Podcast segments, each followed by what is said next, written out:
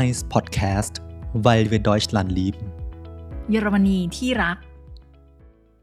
สวัสดีค่ะ กลับมาพบกันอีกครั้งกับ Eyes Podcast วันนี้เราอยู่กันเป็น EP ที่ 3 แล้ว หลายคนอาจจะมองหาตีอยู่ใช่ไหมคะว่า เอ๊ะทำไมวันนี้คุณครูมาคนเดียว ก็จะต้องบอกว่าเนื่องด้วยเรื่องราวในวันนี้ที่เราหยิบยกมาคุยกับทุกคนนั้น กลับมาเป็นเรื่องราวในส่วนของครูดาวล้วนๆเต็มๆอติก็เลยบอกว่างั้นเธอก็ไปคุยคนเดียว จริงๆ แล้วเนี่ยเรื่องราวต่างๆ ที่เราอยากจะนำมาเล่าให้คุณฟังในวันนี้เนี่ยนะคะ ครูเนี่ยเคยคุยแทรกไว้ตามไลฟ์ต่างๆ มากมายแล้ว แต่วันนี้จะเรียกได้ว่ารวมเรื่องทั้งหมดเข้าด้วยกันเป็นเรื่องเดียว และแชร์ให้ทุกคนฟัง หลายคนฟังเรื่องราวของอตีไป รู้สึกว่าทำไมอตีต้องผ่านอุปสรรค หรือมีเรื่องราวที่ให้ต้องต่อสู้ในการใช้ชีวิตอยู่ที่เยอรมนีเยอะจังเลย แล้วทำไมครูดาวถึงดูชิลและสบาย จริง ๆ ไม่ใช่เลยนะคะ ชีวิตครูเนี่ยแหละ อุดมไปด้วยดราม่าไม่น้อยเลยทีเดียว เริ่มต้นจากการที่ครูเนี่ยได้ทุนมาเรียนต่อ ซึ่งหลายคนบอกว่าได้ทุนเนี่ยก็น่าจะเป็นเรื่องดีและก็สบายแล้ว เพราะว่ามีทุนรองรับไม่ต้องมาเป็นกังวลในเรื่องของค่าใช้จ่ายต่างๆ ซึ่งนั่นก็จะต้องขอบอกทุกคนว่ามันก็ถูกต้อง แต่ว่าตอนที่ครูมาเรียนต่อเนี่ยนะคะ ตอนที่ได้ทุนเนี่ยอายุเนี่ยก็ประมาณ 28เนาะกำลังจะ 29 แล้ว เรียกได้ว่าก็จริง ๆ แล้วก็แอบช้าไปนิดๆนิดๆนะในความรู้สึกของเราในการที่จะมาเรียนต่อแล้วก็ต้องบอกว่าก่อนหน้าที่จะมาคือก่อนหน้าที่จะมาเรียนต่อสักประมาณครึ่งปี ยังไม่เต็มปีเนี่ยนะคะ ไม่มีความคิดว่าจะมาเรียนต่อแล้วเหมือนกับถอดใจไปแล้วคิดว่าเออมาจนนป่านนี้ละ คงไม่มีทุนหรอกหรือคงไม่มีโอกาสได้มาเรียนต่อ ซึ่งตอนนั้นต้องบอกทุกคนว่าที่ประเทศไทยเนี่ยสร้างหนี้คือซื้อคอนโด ผ่อนคอนโดหนึ่งห้องนะคะ แล้วก็ซื้อรถใหม่นะออกรถป้ายแดงมาเนี่ยได้ยังไม่ถึงครึ่งปีแล้วจู่ๆการตัดสินใจหรือโอกาสในการมาเรียนต่อปริญญาโทเนี่ยก็ก้าวเข้ามา เป็นเหตุให้ครูเนี่ยต้องประกาศขายคอนโด ตอนแรกประกาศเช่าและขาย ก็คิดว่าคงขายไม่ได้ในเวลาอันรวดเร็วนะคะ ก็มีคนมาเช่า ปรากฏว่าพอทำสัญญาเช่าเสร็จ มีคนมาซื้อก็ต้องแบกหน้าไปคุยกับผู้เช่าว่า ขอโทษเถอะนะ ขออภัยจริง ๆ ให้เช่าไม่ได้แล้ว เพราะว่าถ้าเลือกได้เนี่ยฉันอยากจะขายไปมากกว่ามันก็จะได้หมดภาระใช่ไหมคะไม่ต้องดูแลแล้วก็ไม่ต้องผ่อนต่อหรือว่าไม่ต้องคอยดำเนินเรื่องต่างๆ ถ้าผู้เช่าย้ายออกหรืออะไรแบบนี้ ใช่ไหมก็เลยตัดสินใจขายไปส่วนรถเพิ่งซื้อออกมาป้ายแดงอย่างที่บอกไปว่า 6 เดือน 7 เดือนยังไม่ถึงเลย ก็ต้องขายแล้วแน่นอนว่าคอนโดยังพอจะมีกำไรบ้างเล็กน้อย แต่ในส่วนของรถเนี่ยขาดทุนแน่นอน แต่ว่าก็โชคดีที่ขายได้ค่อนข้างราคาดี แล้วก็ได้คุยกับผู้ซื้อผู้ซื้อก็แหมเห็นว่าอ๋อได้ทุนจะไปเรียนต่อเป็นเหตุผลในการขายรถที่น่าเชื่อถือเขาก็เลยซื้อไปโดยที่ให้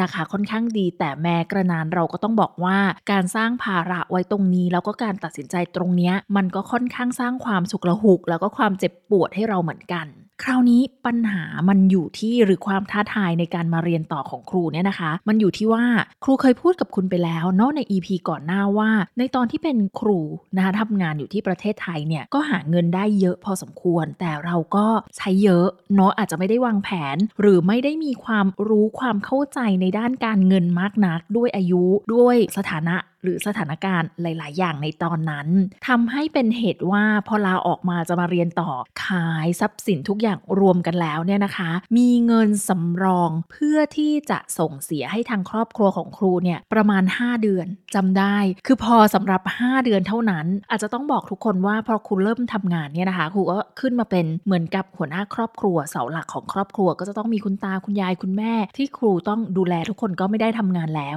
นอกครูก็ทำงานดูแลทุกคนอะไรแบบนี้ ซึ่งมันก็เป็นความสมัครใจแล้วก็เป็นสิ่งที่เราเนี่ยอยากจะทำเพราะฉะนั้นเนี่ยพอเราบอกว่า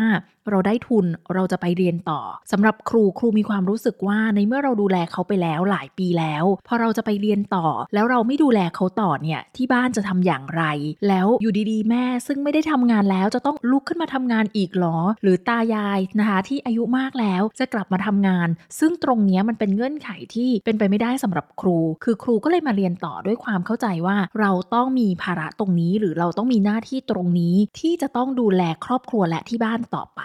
พอเป็นแบบนั้นเนี่ยเราก็ต้องคิดแล้วว่าใน 1 เดือน เราต้องส่งค่าใช้จ่ายให้ที่บ้านเนี่ยประมาณนะคะสองหมื่นเนาะเราก็วางแผนเอาไว้ เพราะฉะนั้นทุกคนคำนวณปิ้งปังปิ้งปังอย่างรวดเร็ว แสดงว่าครูขายทรัพย์สินทุกอย่างมีเงินประมาณแสนหนึ่งถูกต้องค่ะนะคะหลังจากทำงานมาหลายปีเนี่ยไม่มีเงินเหลือไม่มีเงินเก็บพอขายทรัพย์สินรวบรวมเนี่ยมีเงินอยู่สำรองประมาณแสนหนึ่งซึ่งเราเห็นแล้วว่า มันจะอยู่ได้แค่ 5 เดือนเท่านั้นที่เราไปเรียนต่อ นั่นคือเงื่อนไข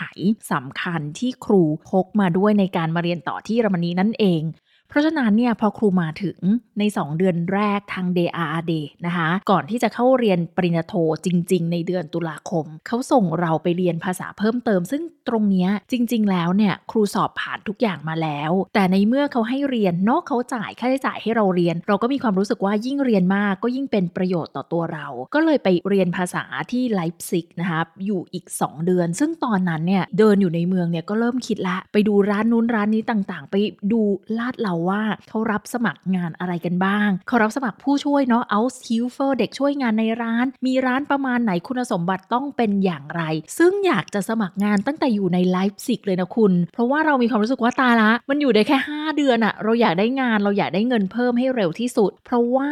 ทุนที่ทางเดียเดให้มาถามว่าพอกินพอใช้ไหม พออย่างพอนะคะ เหลือเก็บนิดหน่อยเนี่ยไปเที่ยวได้ แต่เพียงแต่ว่าทุนที่เขาให้มาเนี่ยมันไม่พอที่จะให้ครูส่งเสียไปให้ทางบ้านที่ประเทศไทยด้วย เพราะอย่างที่ครูบอกคุณไปเนาะสมัยนั้นเนี่ยถ้าบอกว่า 20,000เนี่ยมันก็ราวๆ4 500 ยูโรใช่ไหมคะ ต่อเดือนที่เราต้องการเอ็กซ์ตร้าขึ้นมา เพราะฉะนั้นเนี่ยตอนที่ 2 เดือนอยู่ไลฟ์สิกนี่จิตใจร้อนรนมาก เพราะว่าอยากหางานทำมากจนอติก็บอกว่าใจเย็นๆก่อน เดี๋ยวไปเข้าเมืองที่เดรสเดนนะไปเริ่มเรียนก่อนแล้วค่อยไปหางานตรงนั้น เพราะมันจะเป็นที่ที่เธอเนี่ยอยู่ยาวขึ้นนะจะมาหางานอะไรตอนนี้ล่ะ 2 เดือนเนาะใครเขาจะไปรับใช่ไหมคะแต่ตอนนั้นเราก็ฟุ้งซ่านไงเพราะว่าเราค่อนข้างกดดันกลัวเงินหมดนะคะ กลัวไม่มีเงินส่งให้ที่บ้าน พอมาที่เดรสเดนปุ๊บ ครูก็เริ่มเลย พอจัดการเรื่องมหาวิทยาลัยอะไรเรียบร้อยแล้วเนี่ย วันวันหนึ่งนี่ไปท่องเที่ยวอยู่ในเมืองเนี่ยมาก ไม่ใช่อะไร ไปดูตามร้านรวงต่างๆ ว่ามีประกาศรับสมัครงานไหม ที่ไหนรับประกาศอะไรอย่างไรบ้าง ถ้าเราเป็นนักศึกษามหาวิทยาลัยนะคะ ที่ที่หนึ่งที่คุณจะต้องผ่านไปดูบ่อยๆ นั่นก็คือตามบอร์ดของมหาวิทยาลัยโน้ตที่เขาก็จะมีบอร์ดประชาสัมพันธ์ข้อมูลต่างๆ หางานขายของซื้อของกันอะไรแบบนี้นะคะแล้วก็จะต้องบอกบอกว่างานแรกที่ครูสมัครนะคะจำไม่ได้แล้วว่าร้านชื่ออะไร ลืมชื่อไปแล้ว แต่ว่าเป็นเสื้อผ้าเป็นร้านเสื้อผ้า แต่ไม่ใช่ร้านชื่อดังแบบฮาอุนเอ็มหรือซาร่าอะไรแบบเนี้ยเป็นร้านที่ย่อมลงมาหน่อย แต่ว่าถ้าพูดชื่อ ทุกคนจะต้องอ๋อไม่แน่ว่าถ้านึกออก เดี๋ยวอาจจะแปะว่าร้านอะไรอีกทีนึงนะ แต่ตอนนี้นึกไม่ออก ซึ่งเราก็สมัครไป ซึ่งพอเราสมัครไปเนี่ยมันสามอาทิตย์ผ่านไปไม่ได้รับการเรียกกลับมานะคุณ เราก็เริ่มใจเสียและคิดว่า เออ คงไม่ได้แล้วล่ะ เขาคงไม่เรียก เพราะว่าตอนที่เราเห็นใบประกาศรับสมัครเนี่ยนะคะเขาบอกว่าต้องการเร่งด่วน แต่พอเวลาผ่านไปไม่ติดต่อกลับมาเราก็ต้องเดินหน้าต่อ สิ่งที่ครูทำก็คือ ครูคิดว่าในหลาย ๆ มหาวิทยาลัยมีนะคะแล้วที่เทอูเดรสเดนก็มีก็คือไปติดต่อเหมือนสำนักงานดูแลนักศึกษาเนาะที่เขาดูแลกิจกรรมอะไรให้นักศึกษาอะไรแบบนี้แล้วมันมีหน่วยงานหนึ่งของที่เทอูเดรสเดนที่ให้เราเหมือนไปลงชื่อแล้วก็แจ้งความจำนงว่าเรากำลังหางานต้องการงานพิเศษอยู่แล้วงานด้านไหนที่เราสนใจหรือเราอยากจะมีความถนัดด้านไหนอะไรแบบเนี้ยเราก็ไปกรอกประวัติข้อมูลนะคะ แล้วถ้าเขามีตำแหน่งงานที่มันดูจะตรงกับโปรไฟล์ของเราหรือน่าสนใจเนี่ยเขาก็จะส่งรายละเอียดมาให้ ซึ่งพอครูเนี่ยไปติดต่อแป๊บหนึ่งงานแรกที่ได้เนาะที่ผ่านมาทางสำนักจัดหางานให้กับนักศึกษาของเทอูดเรสเดนน่ะก็คืองานเป็นพี่เลี้ยงเด็ก Baby Sister นะคะซึ่งึ่งก็ไปทำงานซึ่งมันก็อาจจะไม่ได้เงินเยอะมาก เพราะว่าบางทีเนี่ยเขาจะเรียกเราไปเนี่ยประมาณสัปดาห์ละหนึ่งครั้ง ซึ่งจำได้ว่าได้ประมาณชั่วโมงละ 10 ยูโรตอนนั้น ไปครั้งหนึ่งจะได้ประมาณ 3 ชั่วโมง ก็คือประมาณ 30 ยูโร แต่ว่าเฉลี่ยอาทิตย์ละครั้ง เพราะฉะนั้นเนี่ยเดือนหนึ่งมันก็จะได้แค่ประมาณร้อยกว่ายูโร ซึ่งอย่างที่บอกว่าเป้าหมายของครูครูต้องการเดือนละ 500 เพื่อส่งกลับไปให้ที่บ้านนะคะ ได้ใช้จ่ายอะไรแบบนี้ เพราะฉะนั้นเนี่ย แต่ว่าเราก็ไม่เกี่ยงไงงานอะไรมาเราก็เอาไปก่อน เพราะอย่างที่เราเคยคุยกันแล้วใช่ไหมคะว่า ถ้าเราได้ทุน 750 ต่อเดือน อย่างน้อยได้มาอีกร้อยกว่ายูโรต่อเดือนเนี่ยมันก็ยังเพิ่มเข้ามาเนาะดีกว่าไม่เพิ่มเลย พอทำงานพี่เลี้ยงเด็กไปได้สักพักหนึ่งในที่สุดนะคะผ่านไปสักประมาณเดือนเดือนกว่า ร้านเสื้อผ้าที่ครูไปสมัครเป็นพนักงานขายเขาก็โทรติดต่อกลับมาคุณ เราก็ดีใจมากแล้วก็แบบอยากให้ไปสัมภาษณ์ อยากแบบว่าสนใจ อยากให้ไปแบบร่วมงานอะไรแบบนี้แต่ว่าพอไปคุยแล้วเนี่ยนะคะ ท้ายที่สุดก็ต้องพลาดงานนั้นไปอย่างน่าเสียดาย เพราะเขาต้องการคนที่ทำงานได้ชั่วโมงเยอะนะคะ ก็คือแทบจะเป็น hard b e r s t e l l e r งานครึ่งตำแหน่ง พอครูเนี่ยติดสถานะนักศึกษาอยู่ ไม่สามารถทำงานได้เกินชั่วโมงที่กำหนดก็คือประมาณตอนนั้นรู้สึกว่าจะยังเป็น 80 ชั่วโมงต่อเดือนอยู่ มันก็เลยไม่ไม่ได้ตามช่วงเวลาที่เขาเนี่ยต้องการ เขาต้องการคนที่ทำงานมากชั่วโมงกว่านั้น ก็เลยต้องปฏิเสธกันไป ก็ไม่ลงล็อกอะก็เป็นอันว่าน่าเสียดายทีนี้พอเป็นพี่เลี้ยงเด็กมาได้สักไม่นานนะคะ ประมาณ 2 เดือนเท่านั้นแหละ มันก็มีงานใหม่เนี่ยเข้ามา แต่ไองานใหม่เนี่ยหลาย ๆ คนเนี่ยนะคะคงเคยได้ยินงานลักษณะนี้อยู่ มันเหมือนเป็นเอเจนซี่นะคะที่รับส่งคนเนี่ยไปเสริมงานหน้างงาน ในสถานที่ที่เป็นอาจจะเป็นร้านอาหารโรงแรมที่ต้องการ Servicekräfte ก็คือพวกพนักงานด้านบริการต่างๆเนี่ยนะคะ แต่ว่าบริษัทที่ครูไปทำงานนะคะ ก็เป็นเหมือนหน่วยกลางเป็นเอเจนซี่ที่มีเด็กหลาย ๆ คนอยู่ในสังกัดว่าง่าย ๆ แล้วเขาก็ฝึกให้เราด้วยเทรนให้เราด้วย แล้วพอเราผ่านการเทรนเรียบร้อยแล้วเนี่ยนะคะ ตัวเขาซึ่งเป็นเอเจนซี่ก็อาจจะได้รับการติดต่อมาจากร้านอาหาร หรือโรงแรมใหญ่ ๆ ซึ่งบางทีอย่างเงี้ยค่ะ หน่วยงานพวกนั้นเนี่ยเขามีการงานจัดเลี้ยง หรือพนักงานขาดหรือพนักงานเนี่ยไปอัวเล้าพักร้อน แล้วต้องการพนักงานเพิ่มชั่วคราวเขาก็จะติดต่อเอเจนซี่ครูมา ซึ่งเอเจนซี่ตรงนี้ก็จะมาถามเด็กในสังกัด ซึ่งพอเราไปเป็นเด็กในสังกัดของเขาเนี่ยนะคะ เขาก็จะมาคอยถามเราว่าเสาร์อาทิตย์นี้สองคืนมีงานที่โรงแรมนี้โรงแรมนี้เป็นงานประมาณนี้เวลานี้ใครพร้อมที่จะไปทำงานตรงนี้บ้าง แล้วเราก็จะได้ค่าใช้จ่ายเป็นรายชั่วโมงมา โดยที่ก็จะต้องมีชุดเนาะเสื้อกั๊กนู่นนี่นั่นก็คือแต่งงานเออไม่ใช่แต่งงานเอ๊ะทุกคนบอกว่าทำไมครูออกไปแต่งงาน แต่งกายแบบพนักงานเลยจริงๆเนี่ยนะคะ อันนี้เป็น job ที่ 2 หลังจากที่เป็น babysitter ซึ่งตอนที่ได้ job เนี้ย ตอนแรกเนี่ยครูชอบมาก เพราะเขาเนี่ยจะอบรมให้เราก่อน ซึ่งครูนะ ได้ไปเรียนหมดเลยนะคะ ในช่วงเวลาสักประมาณ 5 วัน 5 Termin ที่เขาเรียกเราไปอบรมเนี่ยนะคะ ก็จะมีการสอนทั้งหมดว่าการแต่งกายที่เหมาะสมของการเป็น Servicekräfte เนาะพนักงานบริการต่างๆ แล้วก็สอนไปจนถึงหลักการในการเปิดไวน์การเรียงช้อนส้อมอะไรแบบนี้ว่าวางอะไรก่อนอะไรหลัง เสิร์ฟทางเข้าทางซ้ายเสิร์ฟอันนี้เข้าทางขวา เวลาเดินตั้งลายในการเสิร์ฟรวมไปถึงหลัก Drei-Teller-Technik ใช่ไหมคะ ซึ่งเป็นการถือจานยังไงให้ได้ 3 จาน ซึ่งคนเก่งๆเขาได้มากกว่านั้นอีกเนาะแต่ว่าเท่าที่คุณเห็นใช่ไหมคะ คนเสิร์ฟที่ถือตรงนี้ เอาวางไว้บนแขนแล้วก็ถืออีกมือหนึ่งซึ่งเราเนี่ยได้เรียนหมดเลย ตรงนั้นครูมองว่ามันเป็นกำไรมากคือหนึ่งเราได้ความรู้ทักษะเพิ่มเติมในการอาจจะเอาไปทำอาชีพเสริม หรือไปประกอบอาชีพในตอนนั้น อีกอย่างหนึ่งสำหรับครูเนี่ยมันคือการเรียนภาษาที่สุดยอดมากเลยคุณ โดยที่คุณไม่ต้องจ่ายเงิน ใช่ไหมคะ คุณจ่ายเป็นเวลา คุณไปนั่งอบรมกับเขา คุณได้คำศัพท์เพิ่มขึ้น ในวงการหรือในสาขาที่ถ้าคุณไม่ไปทำงานนะ คุณอาจจะไม่ได้คำศัพท์เหล่านี้เลย หรือไม่ได้เรียนรู้ภาษาเหล่านี้เลย เพราะฉะนั้นเนี่ยพอเสร็จจากการอบรมนะคะ ครูก็รับงานนี้ แต่ว่างานนี้ก็ทำอยู่ได้ไม่นาน ต้องยอมรับความจริงว่าพอไปทำจริง ๆ แล้วมีความทุกข์เนื่องจากครูเองในยุคนั้นเนี่ยยิ่งกว่าตอนนี้มากคือไม่ sportlich เลยไม่คล่องตัวไม่ทะมัดทะแมงไม่มีทักษะด้านกีฬา แล้วพอเสิร์ฟหลายคนคงเคยมีประสบการณ์หรือเห็นการเสิร์ฟมาบ้าง อย่างเสิร์ฟถาดเครื่องดื่มอย่างเงี้ยเขาต้องใช้นิ้วนะ ไม่ใช่แบนๆแล้วเอาถาดวาง เขาต้องใช้นิ้ว balance เพื่อให้แบบว่าถือมาได้ทีละเยอะๆต้องแข็งแรง แล้วเวลาเสิร์ฟเนี่ยการที่คุณใช้นิ้วในการ balance ไว้เนี่ยนิ้วคุณก็จะช่วย เพราะว่าพอคุณยกแก้วนี้ออกเนี่ย balance ของน้ำหนักของถาดที่คุณเสิร์ฟ อะไรแบบนี้มันก็จะปรับเปลี่ยนไป ซึ่งครูอะทำตกแตกเกิดความเสียหายเนี่ยบ่อยครั้งมาก เพราะฉะนั้นเนี่ยพอทำงานนี้ไปได้สักพักหนึ่ง เกิดปัญหาในจิตใจคือรายได้ค่อนข้างดีนะคะ ถ้าเราขยันรับงานเนี่ยโอ้เขาโทรตามตลอด มีงานให้ทำทุกเสาร์อาทิตย์ หรือว่าตอนช่วงค่ำๆเย็นๆวันธรรมดาอะไรแบบนี้มันก็จะมีงานตลอด ซึ่งของครูเนี่ยครูจะชอบมากเสาร์อาทิตย์เนี่ยไปอยู่ในห้องที่เป็นฟรูชตุกรอยมนะคะ ห้องรับประทานอาหารเช้าตามโรงแรมอะไรแบบนี้เพราะว่าเวลาเข้าไปทำตอนเป็นอาหารเช้ามันก็จะไม่ค่อยยุ่งยากมากนัก เพราะส่วนใหญ่ตามโรงแรมก็จะเป็นบุฟเฟ่เนาะเราก็แค่ไปเติมของเติมอาหารหรือว่าเก็บถ้วยชามอะไรแบบนี้มันจะไม่เหมือนไปทำในช่วงเย็นที่เป็นงานเลี้ยงการ่าซึ่งมันก็จะมีการเสิร์ฟที่ค่อนข้างแบบว่าต้องมีพิธีกรรมพิธีการที่ซับซ้อน ซึ่งเราก็ตื่นกลัวไงตอนนั้นนะคะเพราะว่าเราก็ยังไม่รู้จักกับวิถีหรือลักษณะการกินการอยู่หรืออาหารหรืออะไร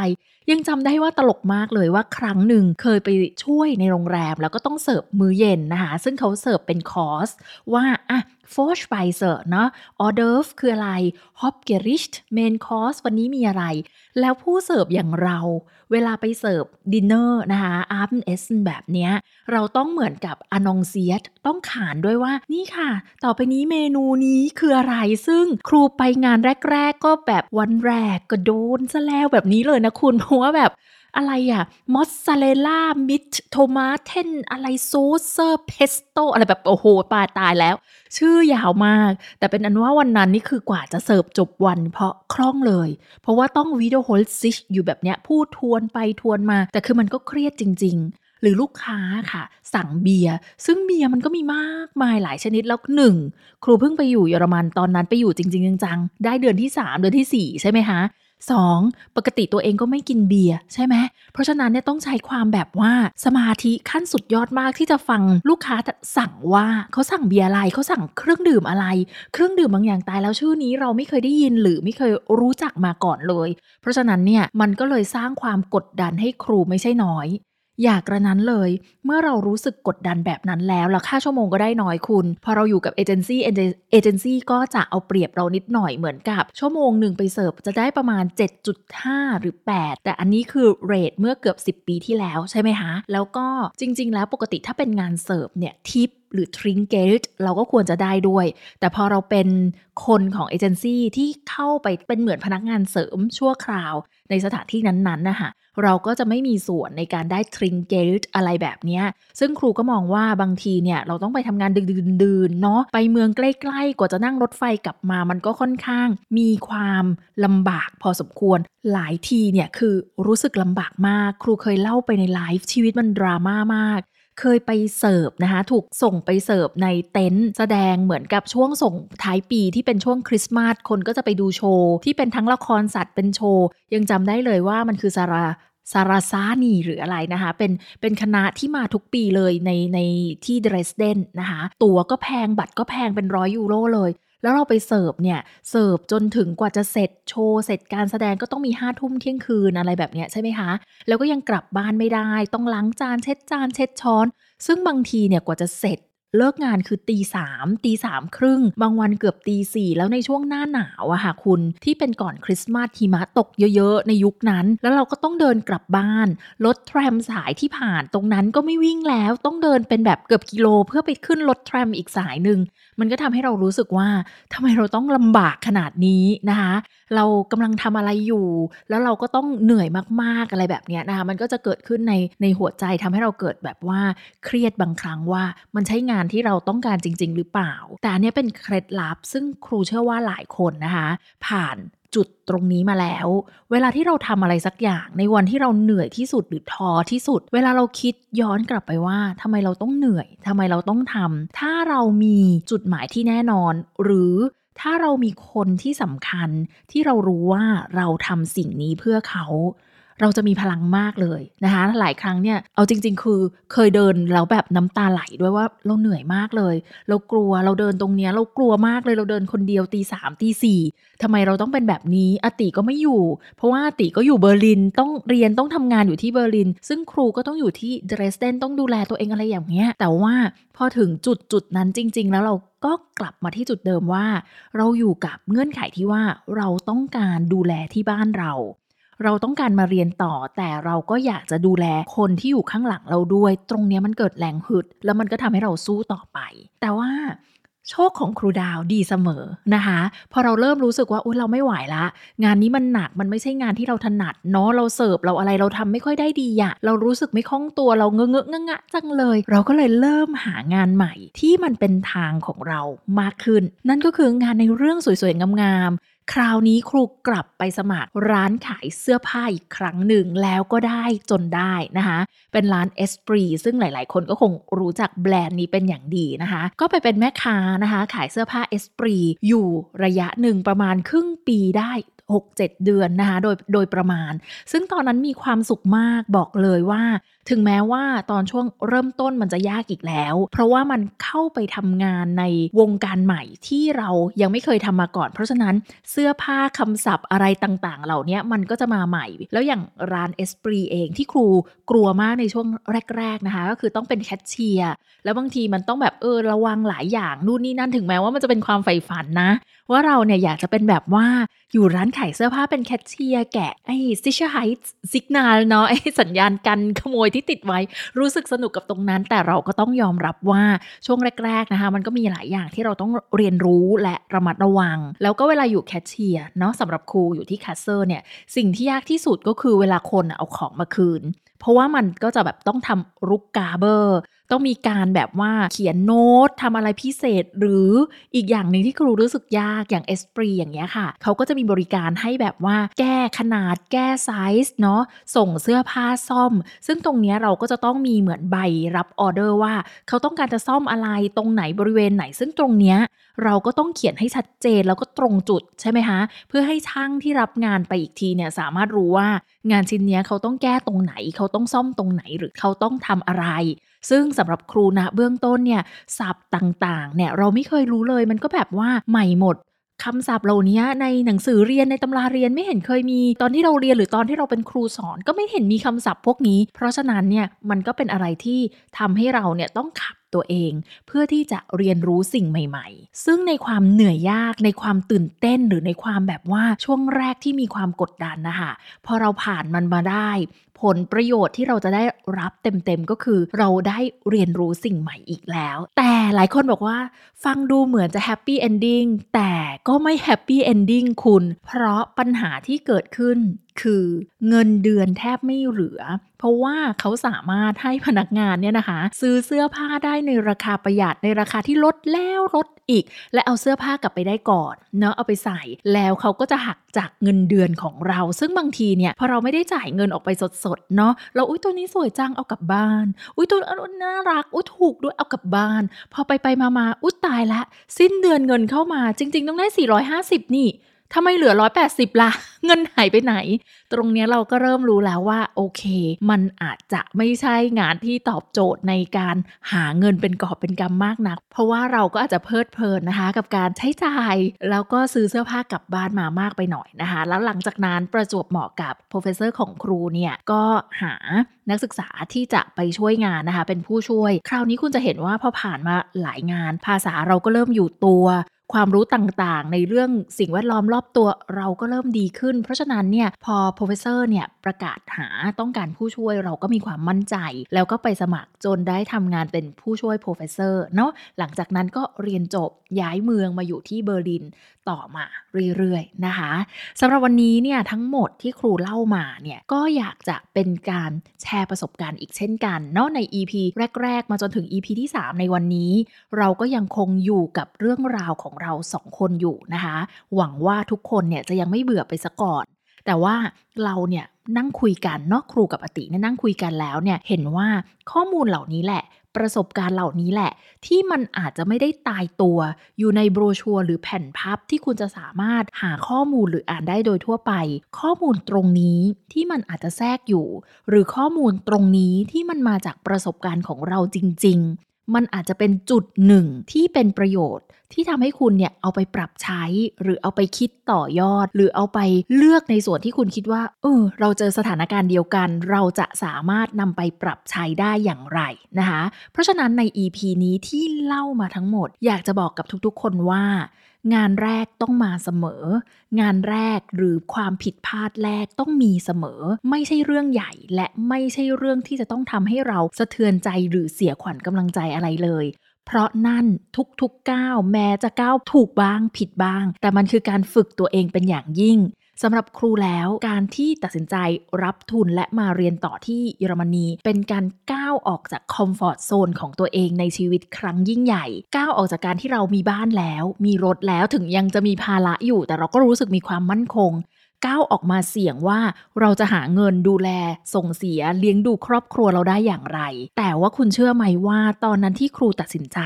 มันแทบไม่มีความลังเลเลย ความกลัวมีนิดหน่อย แต่ความลังเลไม่มี เพราะว่ามันคือเสียงเรียกจากหัวใจ ฟังดูแล้วอาจจะเหมือนนิยายน้ำเน่าแต่มันเป็นอย่างนั้นจริง ๆ เพราะว่าความต้องการเบื้องลึกหรือความฝันของครูที่มีมาโดยตลอดนะคะ ก็คืออยากจะลองมาเรียนต่อที่เยอรมนี อยากจะมาใช้ชีวิตที่เยอรมนีเองบ้างสักครั้งหนึ่งจะ 2 ปี 3 ปีหรืออะไรก็แล้วแต่แต่ว่าอยากมาจริง ๆ จนบางครั้งเนี่ยเราลืมความฝันเหล่านั้นไปแล้ว เพราะฉะนั้นพอโอกาสมาถึงจึงไม่มีคำว่าลังเล ถึงแม้ว่าจะมีความกลัว แต่ครูก็พร้อมที่จะก้าวออกมา อยากให้ตรงนี้เป็นแรงบันดาลใจให้ทุกคนด้วยเหมือนกัน ทุกคนกลัวหมด แต่ครูเชื่อว่าเราจะผ่านความกลัวนั้นไปได้ ถ้าเราลงมือทำ แล้วก้าวต่อไป มันจะมีหนทางเสมอตรงนี้ครูขอย้ำ เพราะฉะนั้นใครที่มีความฝันอยู่ ใครที่อยากลองทำอะไรใหม่ ๆ ดู อย่าอยู่เฉย ลองหาข้อมูล ลองลุกขึ้นไปทำลองลองดูก่อน ผิดถูกไม่ว่ากัน ขอให้เราเนี่ยได้ลองดูสักครั้งหนึ่ง นั่นจะเป็นประสบการณ์ที่ดีสำหรับทุกคน วันนี้ครูก็ขอเป็นกำลังใจให้ทุกคนด้วย EP ที่ 3 ในเรื่องราวประสบการณ์ที่มันอาจจะดูเหมือนดราม่า แต่มันนำมาซึ่งความสุขและประสบการณ์ที่ดีในท้ายที่สุดวันนี้ไปก่อนนะคะ แล้ว EP หน้าเรามาคุยกันต่อวันนี้ สวัสดีค่ะ